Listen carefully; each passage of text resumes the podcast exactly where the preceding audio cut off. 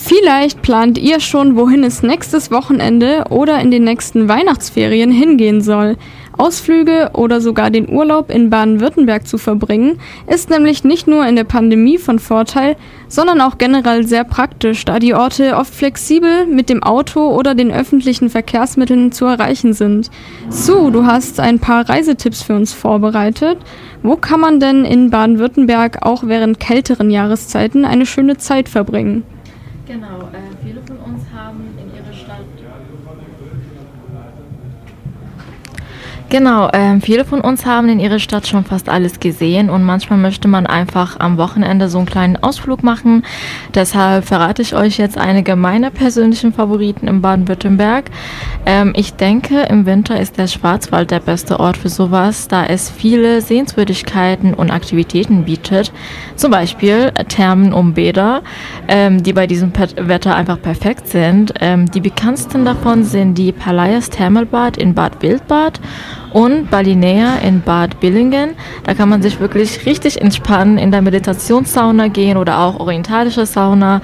Und ähm, wenn ein Tag Entspannung dir nicht reicht, dann lohnt es sich, ein ganzes Wellness-Wochenende da zu machen, an dem du von morgens bis abends relaxen kannst. Was wäre denn ein guter Tipp für die Naturliebhaber unter uns? Ja, natürlich dürfen wir die Naturliebhaber nicht vergessen. Ähm, hier würde ich die Triberge Wasserfälle empfehlen. Das ist auch ein Schwarzwald. Ähm, das sind Deutschlands höchste Wasserfälle. Auch wirklich ein einmaliges Naturerlebnis. Vor allem nach starken Regenfällen sind die Wassermengen da enorm. Ähm, die Wasserfälle sind ähm, bis abends ca. 22 Uhr beleuchtet und bieten einfach so einen coolen Anblick. Welche Freizeitparks kennst du, äh, kannst du uns auch im Winter weiterempfehlen?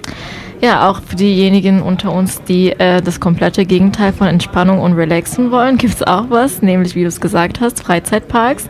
Zum Beispiel der Europapark, der einer der größten Parks Europas ist, oder auch Tripsdrill in der Nähe von Stuttgart. Bestimmt warst du auch schon mal da. Ja, ich war bei beiden schon. Ja, Richtige auch. Klassiker. genau, die haben auch beide im Winter immer offen. Und welche Reiseziele und Aktivitäten in Baden-Württemberg eignen sich am besten für den Sommer? Hier würde ich auf jeden Fall das Bodensee empfehlen. Ähm, zuerst muss ich sagen, dass die Sommervibes dort wirklich unglaublich sind. Also man spürt direkt einfach die positive Energie und das ist richtig herrlich. Ähm, ich war letzten Sommer selbst dort und habe die Insel Mainau besucht oder auch die Blumeninsel nennt man das. Ähm, neben Tausende von Blumen gibt es auch Parklandschaften mit äh, Blick auf den See oder es gibt auch so ein Gewächshaus mit tropischem Klima und äh, Tausende von Schmetterlinge, richtig cute. und äh, ja, ich habe auch dann, äh, dann dazu äh, den Sea Life besucht, das ist auch in Konstanz. Das ist so ein riesiges Aquarium mit vielen verschiedenen Meeresbewohnern und ähm, die Tour hat wirklich richtig Spaß gemacht, vor allem weil man äh, so viel Neues gesehen hat. Und ähm, zuletzt würde ich sagen Sommerrodelbahnen. Also äh, es gibt insgesamt zehn Sommerrodelbahnen in Baden-Württemberg. Auch das ist eine sehr amüsante Aktivität für Familien und Kinder. Und einer der bekanntesten davon ist die Gutach Sommerrodelbahn.